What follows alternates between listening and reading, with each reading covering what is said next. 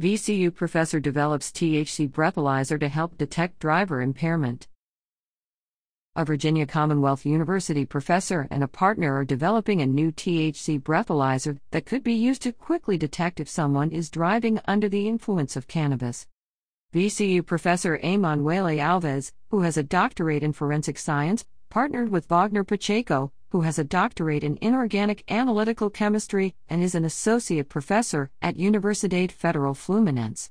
Pacheco traveled from Brazil earlier in the year to help develop the breathalyzer. The device would offer immediate results and produce fewer false positives, according to Alves. Law enforcement and employers could test within a certain window of time for impairment that many tests, such as urine or hair analysis, do not offer.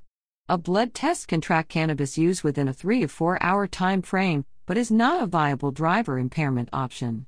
Current THC breathalyzers take hours to achieve results. The VCU developed breathalyzer will also distinguish between THC and CBD presence in someone's system, which have different effects. CBD does not get a user high and is often sold as supplemental or personal care products.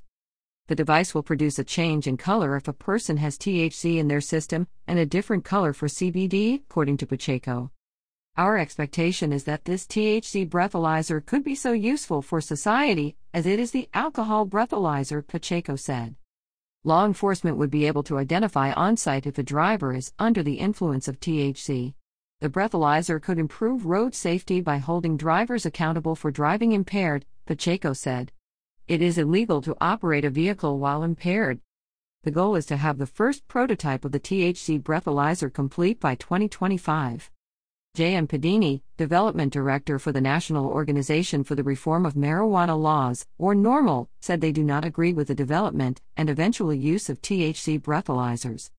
Studies have failed to prove that the presence of THC in breath is an indicator of either impairment or recent cannabis exposure, Pedini said. NORML has argued against the expansion of drug detection testing and advocated instead for performance based tests to determine someone's sobriety. Examples include the Druid test, which is an app that measures cognitive and motor functioning to test for impairment. The test measures such things as the person's reaction time, hand eye coordination, and balance. The measurements are then calculated and an impairment score is provided. One reason NORML does not support THC breathalyzers is because the packaging of CBD products does not always accurately reflect its contents, according to Pedini. Because of the lack of regulatory oversight on products that are called CBD, a consumer may be of the belief that they are buying a product that contains just CBD when, in fact, it actually contains THC, Pedini said. The VCU Police Department issued 20 DUIs in the past year, two of which indicated the presence of some drug or narcotic, according to Police Detective Frederick Wiggins. Colorado was the first state to legalize recreational cannabis.